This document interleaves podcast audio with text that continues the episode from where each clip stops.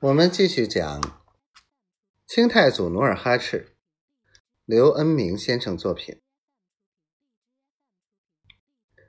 二月十三那天，老韩王突然打听到梨花的下落。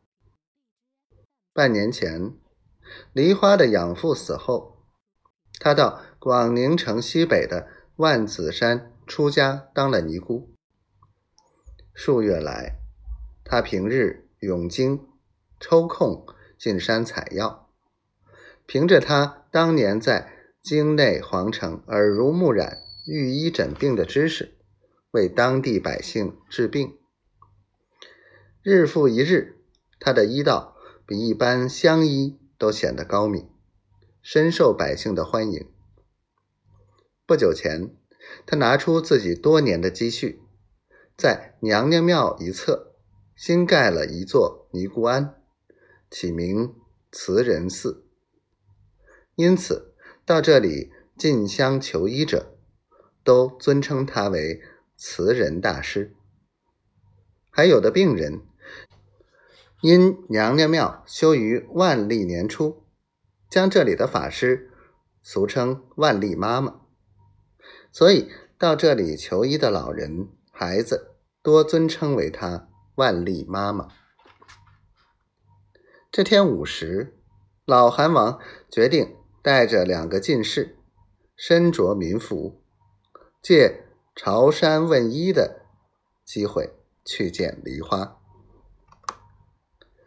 万子山位于城西北，老韩王三人不出城门，直奔西山。不一会儿，来到山脚下。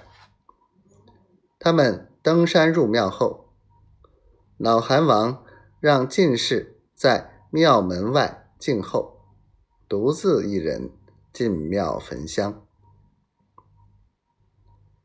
此刻，梨花正身着缁衣，正襟危坐，为一个老妇人祈祷。法事完毕，到庙侧一间耳房。开方给药。老妇人走后，老韩王进庙焚香。他跪在蒲团上，面向慈祥的观音塑像，低头小声祷告道：“